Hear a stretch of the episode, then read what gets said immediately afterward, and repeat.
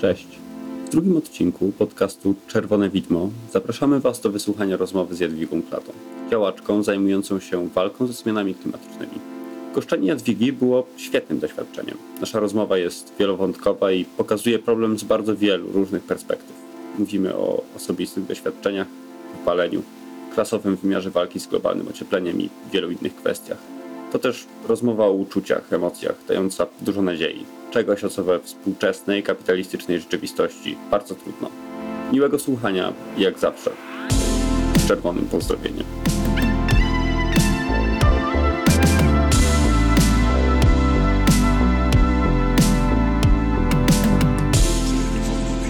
Cześć, witam Was wszystkich w kolejnym odcinku podcastu Czerwone Widmo, oficjalnym podcaście organizacji Czerwoni. To jest nasz drugi odcinek, ale jest to też e, nasz taki pierwszy odcinek, w którym kogoś gościmy. Naszą gościnią dzisiaj jest Jadwiga Klata, która jest aktywistką klimatyczną, z którą miałem okazję się, się poznać jakiś czas temu i wydaje mi się, że jest to osoba o absolutnie niesamowitym doświadczeniu, z bardzo ciekawą perspektywą na kwestie zmian klimatu, no i co najważniejsze, podzielające, bo o tyle, o ile nie wiem, czy, czy Jadwiga się jako socjalistka identyfikuje, to antykapitalistką jest bez wątpienia.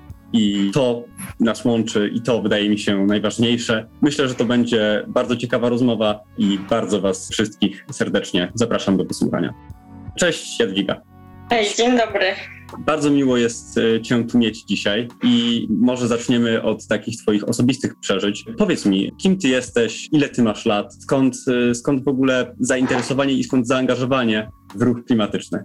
To może od początku, kim ja jestem. Jestem aktywistką klimatyczną. Myślę, że to jest to, w jaki sposób ja się definiuję. Mam lat 21. Jestem też właścicielką kotów, więc jeśli będzie słuchać jakieś miauczenie, to to właśnie one. I ja się angażuję od 2019 roku, więc już 3 lata, ponad właściwie. Zaczęłam od, od Extinction Rebellion w Polsce, w Warszawie. Potem miałam jakieś swoje różne przygody również z XRU i, i z ruchem generalnie na świecie. A teraz tworzę nowy ruch społeczny w Polsce zajmujący się klimatem, ruch Solidarności Klimatycznej. To jest naprawdę, naprawdę ciekawe. I powiedz mi, działasz jeszcze z Extinction Rebellion, czy już, już wasze drogi się rozeszły totalnie? Wiesz co, 5 czerwca zamknęła się ostatnia wystawa, która była organizowana we współpracy z Teatrem Studio, właśnie z XR-em, którą kuratorowałam i od tego czasu na razie jeszcze nie, nie podjęłam konkretnych dalszych współprac z tym ruchem. Raczej nasze, moje drogi się z XR-em w Polsce zwłaszcza rozeszły już jakiś czas temu. Ale bardzo cenię to, co ten ruch e, robi w Polsce, robił i co mi dał. A powiedz mi, e, ten e, nowy ruch, którego tworzeniem się teraz zajmujesz, czym on będzie, jak on będzie wyglądał i czym będzie się, będzie się różnił, co będzie wprowadzał nowego, czego, czego nie było? To nadal będzie ruch społeczny, który mm, będzie działał na podobnej zasadzie jak te ruchy, które znamy, na przykład Młodzieżowy Strajk Klimatyczny czy Extinction Rebellion, ale jest to taki twór, który powstał po naukach tego, jak, jak inne ruchy trochę pozawodziły ludzi, jak ludzie się powypalali. E, I coś, co moim zdaniem najbardziej nas odróżnia od tego, co, co widzimy w debacie publicznej, jest zwrócenie uwagi na bardzo głębokie przyczyny kryzysu klimatycznego. Czyli zobaczenie, że wzrost gospodarczy nieskończony jest czymś, co, co nas tutaj doprowadziło, że nasza kultura e, i jakieś takie wieczne biegnięcie za nie wiadomo czym jest czymś, co nas tutaj doprowadziło, że tak naprawdę przemoc, którą, która jest i w naszych strukturach, i generalnie w jakoś w naszych relacjach społecznych i relacjach międzyludzkich jest rzeczą, która również odpowiada za kryzys klimatyczny. No i też jakoś narzędzia takie, które sięgają do tego, żeby budować wspólnotę, a nie tylko mieć sprawczość polityczną. I raczej postrzeganie sprawczości politycznej jako jednego z elementów budowania ruchu, a nie tego, co jest najważniejsze. Czyli też odpowiedź na to, że bardzo dużo osób po prostu po 2019 i, i po COVID-zie po prostu się powypalało i mamy w tym momencie w Polsce mnóstwo ludzi, którzy byli zmobilizowani i chcieli działać, ale gdzieś się w tym wszystkim zgubili, po prostu stracili siebie i trochę nie chcą wracać już do takiej walki politycznej. Wydaje mi się, że to, co mówisz, pozwala mi się z tym, z tym bardzo silnie zidentyfikować, bo myślę, że moja droga i też droga mojej organizacji, droga bardziej polityczna i walka bardziej polityczna była, była bardzo podobna. Też chcemy tworzyć coś, co jest szerokiego, e, zwracać uwagę na wspólnotowość, na relacje, nie zamykać się w tym takim jednym konkretnym, e, konkretnym jakimś nurcie, jakimś konkretnym sposobie patrzenia, patrzenia jednowymiarowym. Ale powiedz mi też o takim swoim osobistym doświadczeniu, bo ty brałaś udział w dość dużej ilości całkiem głośnych akcji. Jeśli mogłabyś trochę opowiedzieć, co takiego bardzo praktycznego e, robiłaś przez te, przez te trzy lata, od kiedy jesteś związana z aktywizmem klimatycznym? No wiesz co, no ja myślę, że to się trochę zaczynało właśnie od, od tego 2019, tych pierwszych blokad XR-u, tam na rondzie do Gola, właśnie też no, uczestnictwo w tych strajkach klimatycznych największych w Polsce.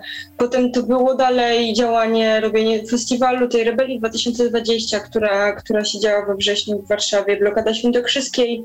Ja potem też e, jeździłam po Europie i po prostu brałam udział w, w, blokadach w Berlinie, w Czechach, w Pradze, więc robiłam bardzo dużo rzeczy z nieposłuszeństwa obywatelskiego i z akcji bezpośrednich.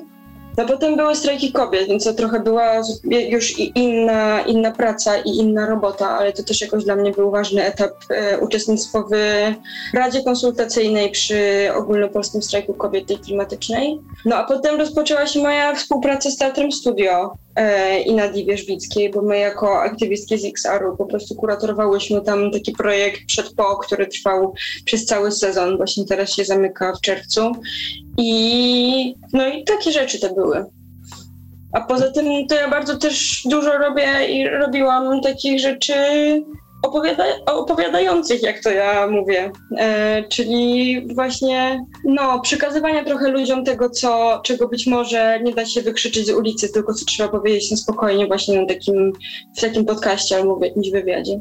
E, myśl, myślę, że to jest, e, to jest w ogóle bardzo ciekawe, w jaki sposób ty działasz, bo, e, bo to, jest, to jest bardzo wielowymiarowe od takich faktycznie działań ulicznych, od nieposłuszeństwa obywatelskiego, które, jak pewnie potem będziemy rozmawiać, wiąże się też z pewnym, z pewnym ryzykiem. Tak, zdecydowanie. Tak, aż po właśnie rzeczy typowo artystyczne. Powiedz mi, w którym kierunku ty byś teraz najbardziej chciała iść, jeśli chodzi o, o swoje dalsze działania z tych, z których wymieniłaś? Hmm. Wiesz co, pewnie w tym, o którym akurat y, też mało powiedziałam, ale no to takie działania, które polegają na dawaniu ludziom narzędzi, na przykład na trenowaniu ludzi po prostu i, i uczeniu ich w jakiś sposób, ale ja też bardzo, bardzo cenię sobie opowiadanie. I pewnie teraz widzę to raczej nie tylko w takim osobistym zakresie, czyli właśnie um, obecności medialnej, ale też jakoś kreowaniu nowej narracji, nowej opowieści również przez ruch. E, I to jest coś, czym, czym ja się po prostu w, w ruchu Solidarności Klimatycznej teraz będę zajmowała, bo widzę, że poza tym, że mamy kryzys ekologiczny i kryzys klimatyczny, mamy też kryzys wyobraźni. E, I nie pamiętam, jak to powiedział, na pewno to słyszałeś też milion razy, że łatwiej sobie wyobrazić koniec świata niż koniec kapitalizmu. Tak, to Mark. Ja bardzo mocno wierzę w to, że, że to również polega na tym, że nie mamy wyobraźni po prostu i, i trzeba budować i pokazywać ludziom nowe narracje, również te postwzrostowe, w których odchodzimy od, od wzrostu gospodarczego. E, też mi się wydaje, że to jest, to jest bardzo ważne i jakoś kształtowanie tej innej kultury, tej innej narracji, pokazywanie, że e, nie, nie musimy być tu, gdzie jesteśmy i nie musimy w tym e, na zawsze tkwić. E, ale przejdźmy, przejdźmy dalej i e, mówimy dużo o, o aktywizmie, ale e, co to właściwie znaczy być, być aktywistą i dla kogo w ogóle jest, jest aktywizm? Bo też czytając trochę i mając też własne doświadczenie, myślę, że oboje się spotkaliśmy z takim infantylizowaniem trochę e, osób, szczególnie osób młodych, które, e, mhm. które działają. Czytając komentarze pod, pod wywiadami z tobą, można przeczytać, że no tak, teraz dzieciak to się musi, musi wyszaleć. Ja pamiętam, że w momencie, kiedy zaczynałem mieć moje lewicowe poglądy, to mówili mi, e, przejdzie ci, jak, jak pójdziesz do pracy i zobaczysz, jak to jest. No i poszedłem i e, nie zmieniło się, a właściwie się, jeszcze się zradykalizowało. Więc co to znaczy być aktywistą i, i, i, dla kogo to jest? Wiesz co, dla mnie bycie osobą aktywistyczną, aktywistką to jest po prostu życie aktywne, czyli bycie osobą, która jest zaangażowana i chce przeżywać rzeczy. I dla mnie to jest na bardzo wielu poziomach, również na takim poziomie osobistym i relacyjnym. E, ale wiem, znam też dużo osób, które działają w ruchu klimatycznym i odchodzą od tego słowa i na przykład nazywają się działaczami od tego działania i właśnie też jakoś kładąc nacisk na to, że, że, coś, że, że coś robią, że gdzieś istnieją aktywnie w tym życiu społecznym, ale też dla mnie w czasach kryzysu klimatycznego bycie aktywistą oznacza po prostu bycie człowiekiem. Bycie człowiekiem w takim głębokim też sensie tego, że jestem w kontakcie ze swoimi emocjami, że z jednej strony boję się tego, co może się wydarzyć, jeśli nie będę robiła tego, co robię, a z drugiej strony bycie człowiekiem, który marzy, który wyobraża sobie ten lepszy świat i do niego dąży. E, więc dla mnie o tym jest aktywizm. I ja też coraz bardziej widzę, im dłużej działam, to co, to, to co powiedziałeś, że jakieś te działania wszystkie moje bardzo szeroko zakrojone i bardzo różnorodne są, to, to mnie daje i utwierdza mnie w takim przekonaniu, że tak naprawdę niezależnie od tego, co ja robię, mogę działać na rzecz lepszej przyszłości i mogę dokładać, mogę mieć tą aktywną część w swoim w swoim życiu. Że to, że ja zrezygnowałam ze studiów na przykład i z tej takiej ścieżki E, formalnej edukacji i jestem w całości poświęcona temu swojemu działaniu aktywistycznemu, to to nie jest ścieżka, którą każdy może przyjmować, tylko jest mnóstwo sposobów na to, żeby w różnych elementach naszego życia społecznego i prywatnego wprowadzać świadomość tego, w jakim miejscu jesteśmy i budować e, ten lepszy świat. Mhm. Bardzo często, e, też, też odwołując się do tego, co, co mówiliśmy wcześniej, E, można spotkać takie podejście, które jest takim podejściem, które niby jest aprobujące i, e, i pozytywne, ale tak naprawdę mi się wydaje bardzo szkodliwe. Czyli podejście, że każde pokolenie ma, ma, swoich, ma swoich buntowników, że, e, że pokolenie naszych rodziców miało Solidarność e, i w ogóle wcześniej były protesty studenckie 68, że po prostu każdy musi to mieć, no żeby potem się ustatkować i, i wieść normalne życie. Jak ty się odnosisz do takiego podejścia? Co, co uważasz na ten temat? Chyba po pierwsze z dużą wdzięcznością dla tych wszystkich ludzi, którzy się wtedy buntowali i z radością, że to robili, ale też z takim, z taką perspektywą, że ja wiem, że to, co robię teraz, ze względu na to, w jakiej sytuacji globalnej jesteśmy i jak kryzys klimatyczny i kryzys ekologiczny i kryzys bioróżnorodności już teraz wpływają na nasze życia i życia ludzi na przykład na globalnym południu, ja wiem, że będę musiała um, tutaj cudzysłów, bo, bo też nie, nie uważam, że jest coś takiego, że mamy jakiś przymus, ale wiem, że będę chciała robić to, co robię przez całe życie i że nie mogę się spalić w tym momencie. Że to nie jest tak, że właśnie ja teraz będę mieć swój młodzieńczy bunt, w którym rzucę po prostu całe swoje zdrowie i życie prywatne na szale wielkich po prostu sił, które targają tym światem, tylko że to jest mrówcza praca, mrówcza robota, która musi być również strategiczna. I ja mam wrażenie, że dużo osób w moim wieku ma taką świadomość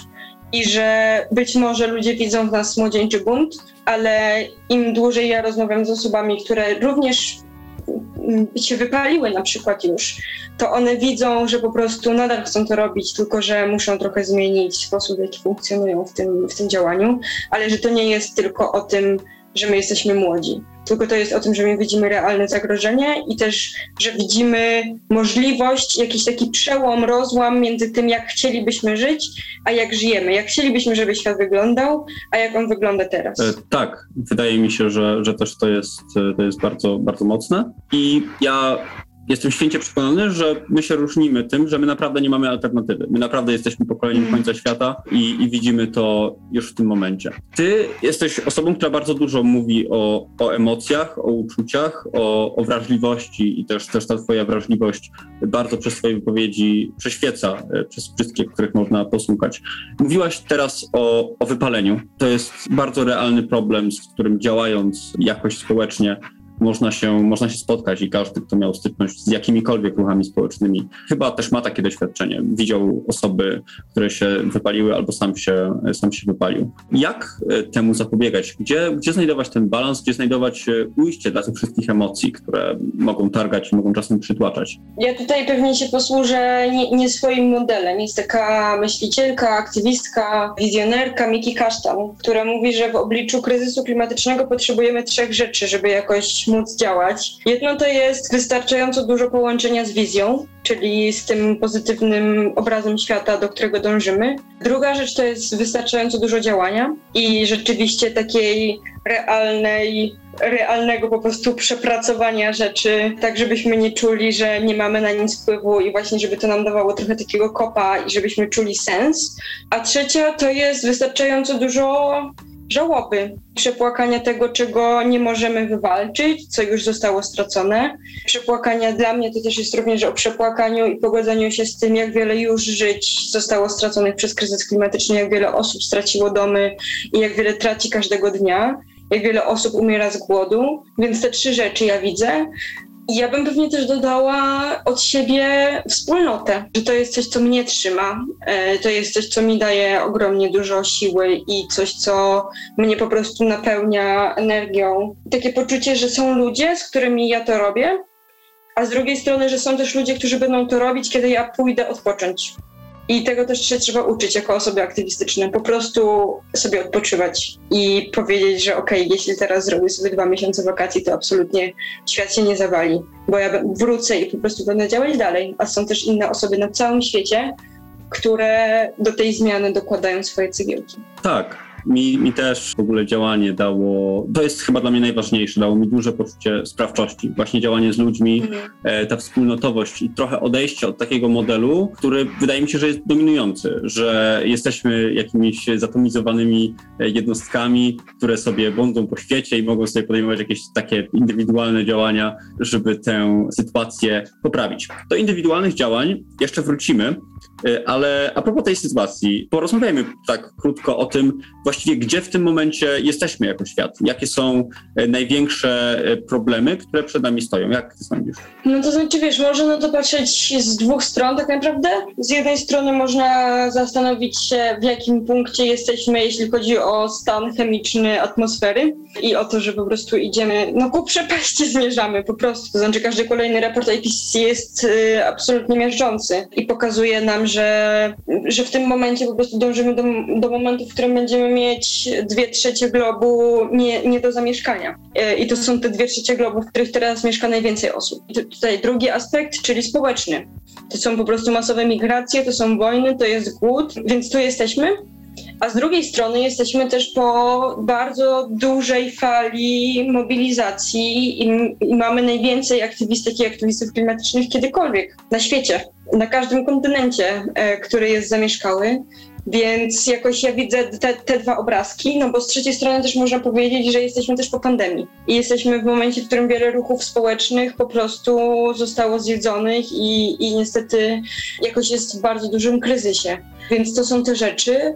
I z jednej strony dla mnie ważne jest, żeby widzieć, w jakiej dupie jesteśmy, i po prostu powiedzieć sobie szczerze, że tak naprawdę ta sprawa może już być przegrana. I są naukowcy, którzy mówią, że że tak naprawdę może już być tak, że te tipping pointy, punkty krytyczne mm, po prostu teraz już będą same się napędzać i że tak naprawdę e, no już jest po człowieku. A z drugiej strony ważne jest dla mnie widzieć to, że każde działanie teraz ma sens i że trochę dla mnie ważnym punktem jest oddzielenie tego, tego, co ja robię, z patrzeniem na skuteczność jakby w zmianie atmosferycznej.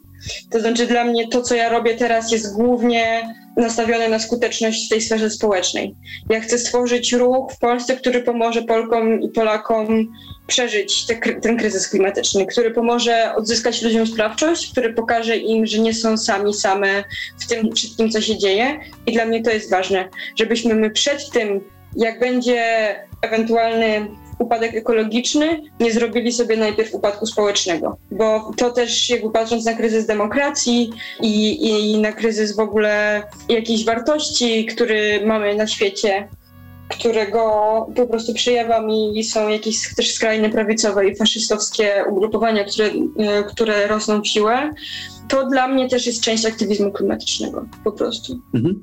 Jak się pierwszy raz spotkaliśmy, to było na, na takim spotkaniu, gdzie e, Jadwiga opowiadała trochę o, o swoim aktywizmie. To było dwa lata temu.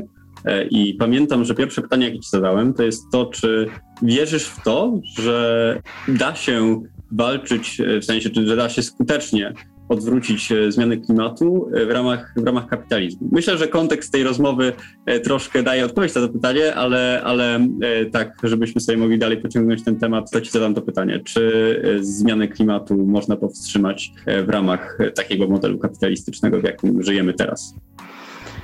Nie. Prosta odpowiedź. Kusi mnie, żeby tutaj postawić kropkę. No, to znaczy, już trochę mówiłam, że to znaczy, y, sprawa jest prosta. Mamy ziemię, na której wszyscy mieszkamy i to jest ograniczony obszar. Jest x po prostu na tym, tych, nie wiem, kilometrów kwadratowych, x po prostu atmosfera ma litrów i tak dalej. I to jest coś skończonego. To są zasoby skończone, na których żyjemy. A kapitalizm jest systemem, który nam mówi, że chcemy mieć coś nieskończonego, mianowicie wzrost. I że tych zasobów my musimy zjadać coraz więcej. I to po prostu się, to po prostu się nie uda. To po prostu jest niemożliwe, ponieważ kryzys klimatyczny został również wywołany tym, że my chcieliśmy coraz bardziej rosnąć. Myśmy stracili 50% e, wszystkich gatunków, które żyły na Ziemi przez ostatnie 50 lat. I to się nie bierze z niczego to się bierze również, to się bierze po prostu z kapitalizmu, to się bierze z zachłanności, to się bierze z tego, że wylesiamy, to się bierze z tego, że ważniejsze dla nas jest to, żeby rosło PKB, niż to, w jakich my będziemy żyć po prostu, nie wiem, nawet domach, nawet to, czy my będziemy mieć zielony park za oknem, czy nie. Jakby to są rzeczy ważne i ważniejsze po prostu. I w tym momencie y, żyjemy w systemie, który stawia jest po prostu zbudowany na prymacie wzrostu i stawia go ponad wszystkim, stawia go również ponad ludzkim życiem. To jest y, absolutnie trafne. Ja jestem y, ogromnym krytykiem i bardzo nienawidzę wskaźnika PKB, bo uważam, hmm. że absolutnie daje totalnie y, przeinaczony obraz tego, jak powinniśmy w ogóle myśleć o sobie jako, jako o gatunku. No i ten kapitał staje się po prostu takim wirusem, jakimś takim martwym ciałem, które e, rośnie, bo musi rosnąć i musi rosnąć nieskończenie. W raporcie e, IPCC, e, jeśli dobrze pamiętam, to, to z zeszłego roku, po raz pierwszy w ogóle pojawiło się słowo kolonializm. I, tak, to jest raport chyba sprzed dwóch miesięcy, więc to jest ten najnowszy. A, to mógł być, to mógł być ten najnowszy, przepraszam. Dosłownie przeczytałem to swojego Instagrama, więc, więc, hmm. więc ty pewnie, pewnie wiesz lepiej. Natomiast wydaje mi się, że to jest dość ważne, że zaczynamy się orientować, że zmiany klimatu to nie są jakieś tam, że my sobie y, po prostu, nie wiem, niewystarczająco dużo z nas przestało, zaczęło rezygnować z samolotów, czy przesiadło się na rower. Nie, za większość emisji dwutlenku węgla są odpowiedzialne jakieś tam górne 10% społeczeństwa najbogatszego. E, te wszystkie, wszystkie e, osoby z krajów, z krajów rozwijających się, e, z krajów biednych, E, płacą tak naprawdę w tym momencie cenę za możliwość życia w jakimś niebotycznym i zupełnie niepotrzebnym luksusie e, przez jakiś malutki ułamek e, osób. I, i też, też uważam, że to jest straszliwe, że udało się w jakiś sposób przekonać nas przez media, że wszyscy jesteśmy za to tak samo odpowiedzialni. I nie wiem, jak, jak, jak ty myślisz. Ja, ja uważam, że nie, ale, ale co ty sądzisz? No ja też uważam, że nie. Oczywiście, że nie. To znaczy, wiesz, dla mnie na pewno nie jest tak, że ja jestem tak samo odpowiedzialna jak po prostu człowiek, który lata private jetem, ale tak samo myślę o tym, że mój znajomy z Kenii nie jest tak samo odpowiedzialny jak ja. Tylko, że dla mnie to też nie jest trochę zabawa w odpowiedzialność teraz. To znaczy, to, to jest raczej to, ile kto teraz może dać, żebyśmy to zmienili i ja staram się dawać wszystko, co mogę, e, a wiem, że są ludzie, którzy mogą dawać jeszcze więcej.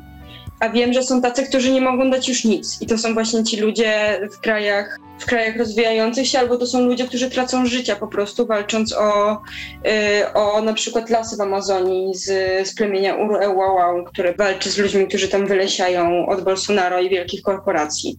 Więc dla mnie trochę takie myślenie też pozytywne jest ważne, że ile, co ja teraz mogę, jestem w stanie zrobić, co ci ludzie są w stanie zrobić. No i dla mnie to też jest trochę właśnie o ym, przejściu z, z żądań na potrzeby że w momencie, w którym ja powiem, że do życia potrzebuję tylko tego i tego, to okaże się, że bardzo, bardzo podobnych rzeczy potrzebuje osoba, która mieszka w Senegalu i bardzo pod, podobnych rzeczy będzie potrzebował Elon Musk. I to jest jakiś sposób, w którym my możemy zobaczyć, że tak naprawdę nie potrzebujemy tego wszystkiego, co pro produkujemy. Znaczy, że potrzebujemy wielu z tych rzeczy, ale możemy się nimi podzielić, że to teraz nie jest tak, że jedna osoba może skumulować wszystko, bo ona tego nie potrzebuje. Więc dla mnie ważne jest przejście po prostu z, z, tego na, na potrzeby.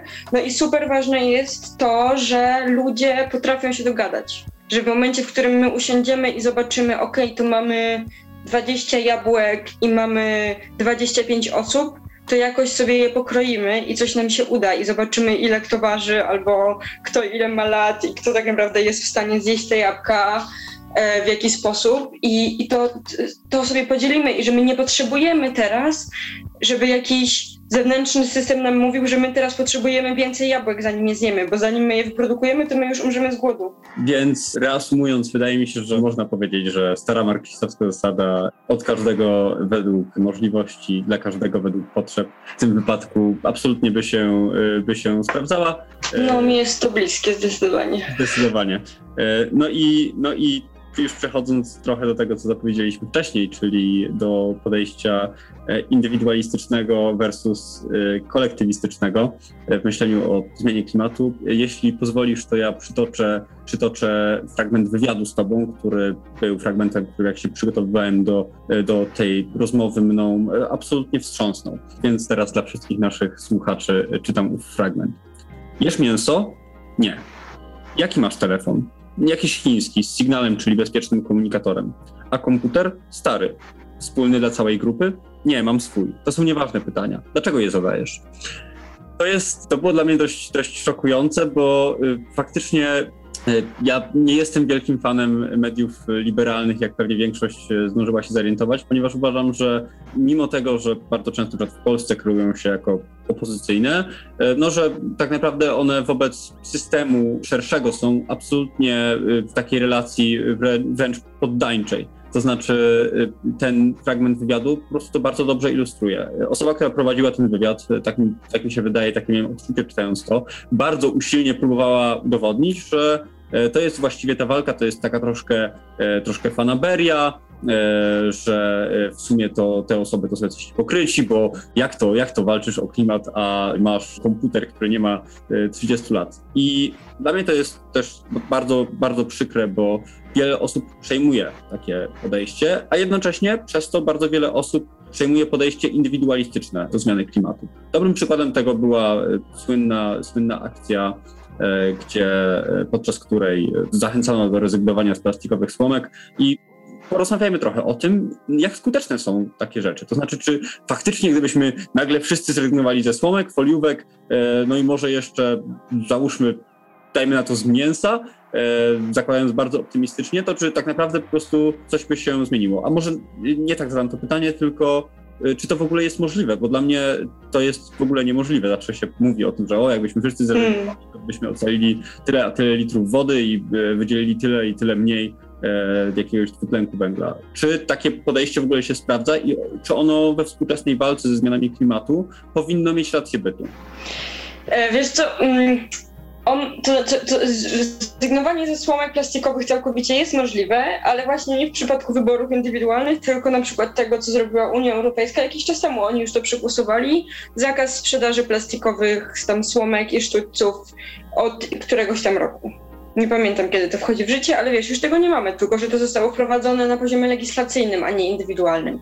Dla mnie jakby wybory na poziomie indywidualnym są o tyle skuteczne, o ile uspokajają, o ile są dobre dla Twojego samopoczucia i Twojego sumienia. Ja sobie nie wyobrażam jeść mięsa, teraz też nie wyobrażam sobie jeść produktów odzwierzęcych, ale ale też nie uważam, że tym samym uratuje świat. To znaczy uważam, że i tak potrzebujemy na przykład podwyższyć akcyzę na mięso, w ogóle wprowadzić akcyzę na mięso, że, że potrzebujemy, żeby produkty roślinne były o wiele łatwiej dostępne i tak dalej, i tak dalej. Ja tego sama nie zrobię. To znaczy to są wszystko rzeczy, które muszą zostać wypracowane wewnątrz naszego, naszego systemu demokratycznego. Um, ale wiem, że ja dla swojego po prostu sumienia nie chcę, nie wiem, krzywdzić żywych istot, więc po prostu nie, nie odżywiam się produktami zwierzęcymi. I moim zdaniem takie podejście indywidualistyczne jest o tym, o czym ty już trochę wspomniałeś, czyli jest o po pierwsze zrzuceniu odpowiedzialności na osobę, na konsumenta w tym przypadku, ale też jest o oddzielaniu ludzi I moim zdaniem jest o odbieraniu im siły. Jest o tym, że ty możesz tylko wybrać taką małą rzecz, a my, wielkie firmy, my, wielkie korporacje, my, całe państwo, możemy po prostu jednym, e, jedną dyrektywą zakazać po prostu wszystkiego. I że dopiero dla mnie w tej w tej sferze takiej społecznej, w tej sferze między ludźmi i w sferze politycznej my odnajdujemy jakąś taką prawdziwą sprawczość. No to znaczy ja nie wyobrażam sobie, że człowiek, który odmówi słomki, czuje, że uratował świat. A myślę, że człowiek, który wyszedł na ulicę albo który uczestniczy regularnie w spotkaniach ruchu społecznego i ma dostęp na przykład do swoich emocji związanych z kryzysem klimatycznym i może um, w jakiś sposób przeżywać to z innymi, absolutnie czuje, że on ratuje siebie i że to jest dla mnie uratowanie też całego świata. To jest bardzo fajne podejście i y, wydaje mi się, że właśnie podzielam, podzielam to zdanie, że te wybory indywidualne są ok, o tyle, o ile zdajemy sobie cały czas sprawę z tego, że one są dla nas, że to mhm. nam da pewne poczucie y, moralnego spokoju, może sprawić, że się poczujemy lepiej, ale że dopiero zorganizowane działanie w jakiś sposób jest w stanie faktycznie wpłynąć, że takie metody, jak, jak właśnie ty stosowałaś, czyli nieposłuszeństwo obywatelskie, jakieś tego typu, tego typu akcje na to wpływają. Ale wiesz, jak człowiek chce y, też, to znaczy, jeśli chodzi o takie wybory konsumenckie, no to przecież na przykład zorganizowany bojkot jakiegoś produktu, to też jest działanie, tylko właśnie chodzi o to, żeby to przeskalować, żeby to nie było indywidualne, tylko żeby to było kolektywne. Mhm. Jak teraz po prostu jest wojna w Ukrainie i ludzie po prostu bojkotują firmy, które się nie wycofały z Rosji i dalej prowadzą tam sprzedaż, to to jest super i moim zdaniem, tylko moim zdaniem to jest działanie polityczne, to wtedy nie jest prywatne, tylko mhm. to jest właśnie o tym, że ja wybieram, wywieram presję i dla mnie presja społeczna i presja polityczna jest zawsze kolektywna. Dlatego ja na przykład też nie wierzę w, w, działania takie lobbyingowe, to znaczy nie widzę, nie widzę siebie w ogóle w tym, bo mam wrażenie, że one są czymś, co też robisz jakby samodzielnie i tak spotykasz się z tymi politykami, polityczkami, z tymi legislatorami, ale że tak naprawdę bez tego, że oni zobaczą, że stoi za tym gro ludzi i że naprawdę jest za tym jakaś siła, która po prostu jest w liczbach w polityce, to tego moim zdaniem się nie wydarzy. Mhm. Masz, masz absolutną, absolutną trafność też mówiłaś trochę w innych wywiadach o tym, że e, siebie za bardzo w takiej e, stricte sparlamentyzowanej polityce nie widzisz, bo po prostu działasz w inny sposób i masz do, masz do tego e, inne podejście. Podtrzymujesz to, to zdanie dalej? Tak, no ja zdecydowanie, tak jak krytykuję wzrost gospodarczy, tak, tak krytykuję też demokrację przedstawicielską i, i parlamentarną i system, w którym, w którym my funkcjonujemy, że po prostu od wyborów do wyborów 4 lata, a później przychodzi, czy 8 lat, a później przychodzą nowi i wszystko wywalają i dzieje się znowu to samo i wszystko jest budowane od początku i to po, to po prostu doprowadziło nas również tutaj, gdzie jesteśmy. To jest myślenie krótkowzroczne, które w ogóle nie jest o tym, że ja jako polityczka czuję odpowiedzialność za to, co się będzie działo za 50 lat. A tego teraz potrzebujemy. Mało tego, osoby, które są teraz w parlamencie, same to widzą, to znaczy o, na przykład osoby z Zielonych, osoby z Lewicy, które były aktywistami, aktywistkami, widzą po prostu, że teraz zderzają się z wielką machiną, która uniemożliwia im dobre działanie. I, I dla mnie pokazywanie alternatywy, jaką jest na przykład demokracja deliberacyjna, która jest o wiele bliżej ludzi i która jest o tym, że w końcu, że w końcu my dajemy ludziom godność, czy w ogóle, że system daje ludziom godność i pokazuje, nie, nie jesteście głupimi ludźmi, którzy po prostu muszą mieć e, wybranych co cztery lata innych przedstawicieli do tego, żeby oni decydowali, tylko że hej, wy jesteście społecznością, która może decydować o sobie i wie, zna najlepiej potrzeby i zna najlepiej swoje zasoby, mm, to jest dla mnie przyszłość i to jest dla mnie jedyny też sposób, w jaki możemy sobie poradzić z kryzysem klimatycznym. Na pewno nie poradzimy z nim sobie w tym systemie, w którym po prostu wszystko idzie za wolno to jest po prostu bardzo wolno, bo nawet jeśli mamy czekać do kolejnych wyborów na najbardziej progresywnych kandydatów, to to jest e, po prostu skończona sprawa. I to pokazywały też, pokazywały też przykłady w krajach, które są progresywne i które są ze świadomością społeczną i są na przykład w Danii przecież była ta ustawa klimatyczna, którą, gdzie po prostu było wielkie zaangażowanie wszystkich stron rządzących, no ale to się nie udało, ponieważ to strasznie długo było wypracowywane i to po prostu przypadło, a mało tego, system też działa tak, że jeśli mamy maszynę, która ma mnóstwo trybików i teraz będziemy próbować zmienić jeden trybik, to to się nie uda, bo cała maszyna próbuje po prostu działać na to, żeby on działał w ten sposób, w jaki może. Więc zmiana, która się, która zachodzi, nie może się zadziać tylko po prostu w tym, że politycy myślą inaczej. Tylko my musimy też zmienić system polityczny. To jest zdecydowanie musimy zmienić system polityczny. Myślę, że jako socjalista absolutnie się z tym, z tym mogę zgodzić, szczególnie patrząc, e, patrząc na przykłady jakichś e, społeczeństw albo małych społeczności, które zgodnie z tymi ideałami żyją, albo nawet państw, bo czego by nie mówić o na przykład chociażby Kubie, to w tym momencie Kuba czyni niesamowite kroki e, i w niesamowity sposób. Jest w ogóle chyba pierwszym na świecie krajem, który faktycznie stara się e, aktywnie przestawić gospodarkę na to, żeby była zrównoważona i żeby to natura grała tę rolę, a nie, że my wierzymy naturę, a potem się zastanawiamy, jak to jak to, jak to wszystko odwrócić. No i też tak jak mówisz, e, te inne modele, inne modele demokracji, na przykład no, jakby oddanie ludziom tej podmiotowości, e, nie zabieranie im tego, że oni nie wiedzą, co jest dla nich dobre. Przykładowo w tak. Pierwszy, tak, budżety obywatelskie, nie? Tylko, że w Polsce mamy ten problem, że w Polsce e, na przykład e, w Gdańsku budżet obywatelski to jest pół procent budżetu miasta, w Porto tak, Alegre, czyli w mieście, gdzie w ogóle wymyślono ideę budżetu obywatelskiego. Za pierwszym razem to było 50% budżetu miasta. To jest mm. pół procenta 50 to jednak jest duża różnica. Mm. Ale są przykłady społeczności, które się, wiesz, choćby Rożawa, która działa mhm, tak. w kooperatywach i jakiejś też demokracji ekonomicznej, ale też spółdzielnie i właśnie demokracja w miejscach pracy i to, że, e, że w ten sposób możemy przeprowadzić zieloną transformację. Więc są przykłady rzeczy, które po prostu działają, tylko że to jest cały czas na za małą skalę. Dokładnie tak. Aż się, aż się szczerze, mówiąc, szczerze mówiąc zdziwiłem, bo e, bo nie spodziewałem się, w sensie ja wiem, że jesteś e, nastawiony antykapitalistycznie, ale ale faktycznie, że zejdziemy na aż taką socjalizującą trochę tematykę jak demokracja w miejscach pracy, E, to, to to faktycznie jest dla mnie zaskoczenie. Też e, tego, co no czytałem... No wiesz, to... ekologia jest o mhm. wszystkim, po prostu się Wiadomo, okazuje, co nie? Socjalizm jest o wszystkim, ekologia jest o wszystkim, te tematy się, się, się trochę łączą i faktycznie e, te tematy są naprawdę blisko siebie, dlatego też, też wydaje mi się, że w ogóle my jako osoby zajmujące się socjalizmem mamy święty obowiązek żeby, żeby tę, tą ekologią się też zajmować, ale też uważam, że osoby zajmujące się ekologią i, i, jednocześnie popierający kapitalizm.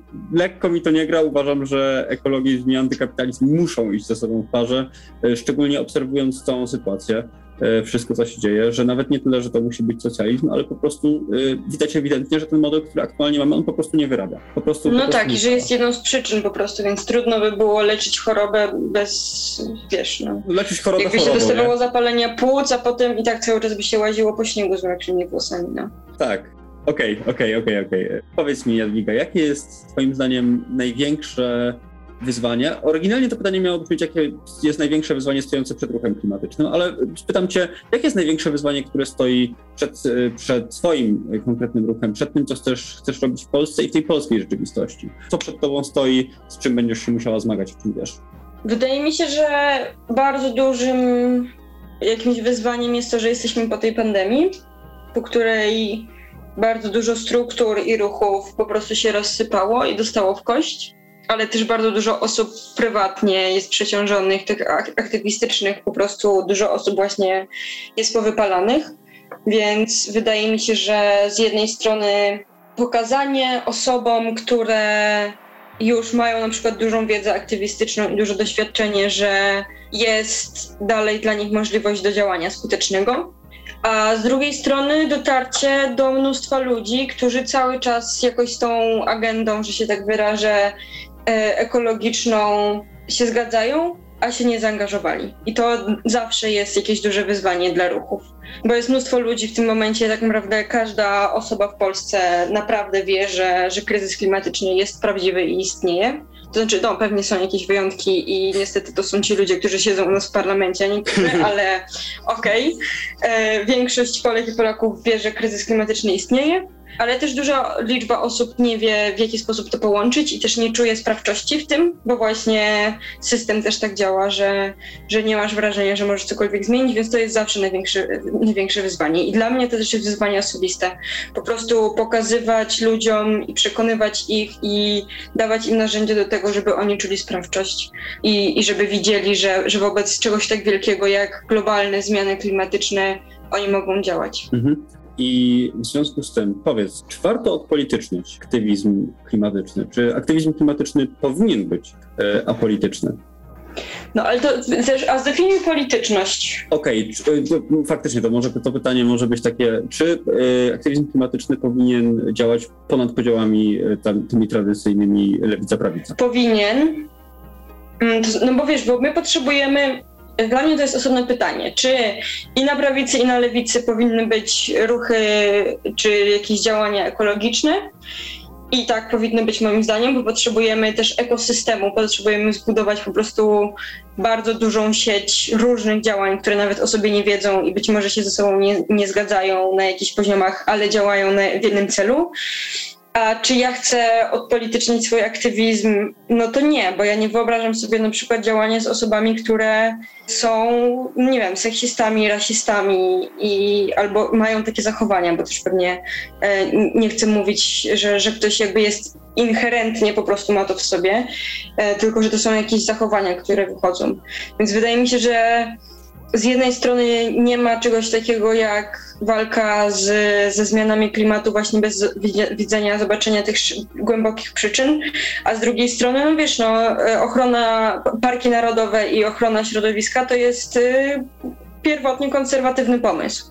Więc wydaje mi się, że, że tutaj i na prawicy, i na lewicy jest pole do popisu. Tylko, że pewnie różne są pobudki, różne sposoby tego działania. Właśnie do tych, o tych pobudkach też chciałem, bo to jak mówiłaś o, o właśnie seksizmie, e, rasizmie i tak dalej, e, przywołało mi na myśl kilka, kilka takich głośnych wypadków, które miały miejsce i nawet w ciągu ostatnich e, kilku tygodni. Zdarzały się już na przykład no, masowe strzelaniny chociażby w Nowej Zelandii, gdzie morderca w swoim manifestie wprost nazwał się ekofaszystą. I wydaje mi się, że stoimy przed nowym, bardzo ogromnym e, wyzwaniem, tak, a mianowicie tak. zawłaszczeniem e, właśnie ruchów klimatycznych przez, e, przez no właśnie ruchy skrajnie prawicowe. Ja też robiąc trochę, trochę researchu, też czytałem trochę tych samych opinii tych ruchów, samych treści tych, tego typu ruchów na temat zmian klimatu. Powiedz mi, e, dlaczego ekofaszyzm to jest ruch, który nie da nam odpowiedzi na gnębiące nas, nas problemy? Potem też, też, też chciałbym przedstawić trochę swoje i, i żebyśmy sobie o tym porozmawiali, bo to jest duże wyzwanie i bardzo ciekawy temat. Wiesz co, mm, myślę, że tutaj jakby głęboko schodzimy, bo, bo ja tutaj bym zeszła w ogóle do tego, w jaki sposób ja widzę odpowiedź na kryzys klimatyczny i że dla mnie to jest o społeczeństwie dla każdego, o planecie dla każdego, również dla istot nieludzkich, dla tych zwierzęcych, dla roślin, dla mikroorganizmów, dla grzybów i po prostu osoby, które, no nie wiem, jakoś uważają, że odmawiają praw osobom przez kolor skóry, przez orientację seksualną, przez płeć, no to one nie widzą świata dla wszystkich. E, I, e, I wydaje mi się, że to tutaj się po prostu, wiesz, kończy. I że przemoc jest też przyczyną tego, że my tu jesteśmy. Że przemoc człowieka nad człowiekiem, dominacja człowieka nad człowiekiem, ale też przemoc człowieka wobec natury, dominacja człowieka nad naturą i oddzielenie się to są też przyczyny kryzysu klimatycznego. Takie bardzo, bardzo głębokie, które widać w naszych systemach non-stop, że my po prostu traktujemy na przykład naturę jako zasób, ale to też było w kolonializmie, że myśmy traktowali po prostu, myśmy mówię, że jako biał, biali ludzie z globalnej północy traktowali ludzi in, e, z, z, innym, o innym kolorze skóry również jako zasób, jako po prostu siłę roboczą. Więc jakby dla mnie oddzielanie się e, to jest droga do tego, gdzie my jesteśmy teraz. To jest po prostu droga ku przepaści. też mam wrażenie, że w ogóle te ruchy ekofaszystowskie mają absolutnie błędną diagnozę problemów. Na przykład bardzo często jest ten taki powtarzany y, mit o tym, że jest jakieś przeludnienie. No, my jako socjaliści uważamy, że nie, nie ma przeludnienia, jest po prostu zła alokacja zasobów. Po prostu zasoby są źle rozdysponowane, mamy wystarczająco dużo dla wszystkich, naprawdę. To nie jest aż tak ogromny problem. E, no i też wydaje mi się, że e, to, że, że te ruchy tak naprawdę było, nie było, czy tego chcą, czy nie, e, ruchy faszystowskie zawsze działały w obronie kapitalizmu i one wcale nie są tak antykapitalistyczne, jak często nawet same sobie, same sobie przypisują, bo alternatywa, którą dają, w ogóle nie jest jakąś dobrą, koherentną alternatywną. Jest alternatywą przemocową, wykluczającą, jest alternatywą, która de facto wspiera źródła, źródła problemów, tak jak mówiłaś, i, y, i to, jest, to jest coś, z czym, z czym musimy walczyć. Ja uważam, że, że walka na rzecz y, zmiany systemu i w tym wypadku zmiany klimatu absolutnie musi być, musi być dla wszystkich. Ona nie może być wykluczająca, ona musi być, musi być inkluzywna E, no, bo inaczej będziemy tylko tworzyć nowe antagonizmy, które znów będą odwracać naszą uwagę od, od tego, e, co jest podstawowe i co jest, co jest naszym, naszym wspólnym dobrem. I z tym moim zdaniem absolutnie, absolutnie trzeba walczyć i ekofaszyzm, e, choć dla wielu jest taką kuszącą, rajską, sielankową, po prostu jakieś takie nordyckie obrazy w jakichś tam górach, po prostu e, z białą rodziną no absolutnie, to jest jakaś po prostu dystopijna wizja okropnej, e, etnocentrycznej e, przyszłości. Ja uważam, że aktywizm klimatyczny, klimatyczny musi być dla wszystkich. No tak, tylko wiesz, pytanie dla wszystkich to też jest takie no, no to prawda, Trudne, tak, tak, co tak, nie? Że z jednej strony tak. właśnie są te osoby z postawami, to znaczy on musi być dla wszystkich, ale na pewno nie, nie, nie wszystkie nie postawy wszyscy, nie wszyscy muszą być jakby, no. muszą być reprezentowane, no. To znaczy, że tak, ostateczny cel jest dla wszystkich. O, o, o, tak, tak, tak. No i wiesz, dla mnie ciekawe jest to, że jak ja tak mówię, to też staram się bardzo myśleć o tym, że on również, ten świat, który ja chcę zbudować, jest też dla tych osób, które mm, przyczyniają się w tym momencie najbardziej do tej katastrofy klimatycznej. Że to jest też po prostu świat dla ludzi, którzy teraz zarządzają wielkimi korporacjami, albo dla tych ludzi, którzy są w spółkach energetycznych, albo dla tych ludzi, którzy blokują zmiany, klimat, zmiany y, po prostu systemowe. Y, I to jest pewnie najtrudniejsza część tego wszystkiego, działania i jakoś łączenia się z wizją. Tak, wydaje mi się, że to jest fajny punkt, żeby, żeby skończyć tę, tę część o tym, dla kogo jest aktywizm klimatyczny i kto powinien brać w tym udział i jakie postawy się powinny reprezentować. E, I już e, Jadwiga do Ciebie e, ostatnie pytanie. To pytanie może być albo bardzo rozległe, albo bardzo krótkie, więc, więc daj odpowiedź taką, jaką chcesz. To pytanie brzmi, co robić? No w sensie wiesz, no można, no nie wiem, ja bym powiedziała, że marzyć i działać i żeby wychodzić po prostu z tego marzenia, rzeczywiście. Dla mnie to jest jakieś bardzo, bardzo ważne i im dłużej działam, tym, tym bardziej widzę, że Um, że tak, okej, okay, z jednej strony trzeba trzymać te stopy na ziemi i, i, patrzeć w te raporty i widzieć, jak źle jest, ale z drugiej strony coś, w czym my jesteśmy fatalni jako gatunek, no to to jest myślenie o tym, że może być lepiej. I, I, tak jak Greber napisał, że ten system został przez nas zbudowany, więc moglibyśmy go zupełnie inaczej wymyślić, no to dla mnie teraz jesteśmy w momencie, w którym musimy się zastanowić, w jaki sposób chcemy wymyślić ten system inaczej. I to jest bardzo trudne. To znaczy, wiesz, żyjemy w społeczeństwie, w którym non-stop nam się powtarza od, od, dzieciństwa, że musimy się wpasować w jakiś schemat, że jest coś, co musimy zrobić, że jest liczba godzin, które musimy gdzieś przesiedzieć, gdzieś przepracować, że najważniejsze jest to, żebyśmy, żebyśmy się wywiązali z jakichś obowiązków i jest bardzo mało przestrzeni na marzenia i tak naprawdę zastanowienie się na to, jakie ja obowiązki chcę sobie nadać i jakie chcę, jakich wyzwań chcę się podjąć. I to jest dla mnie też zmiana kulturowa po prostu o tym. Po prostu jesteśmy teraz w momencie, w którym możemy wyobrazić sobie świat, do którego chcemy dążyć i zacząć go budować.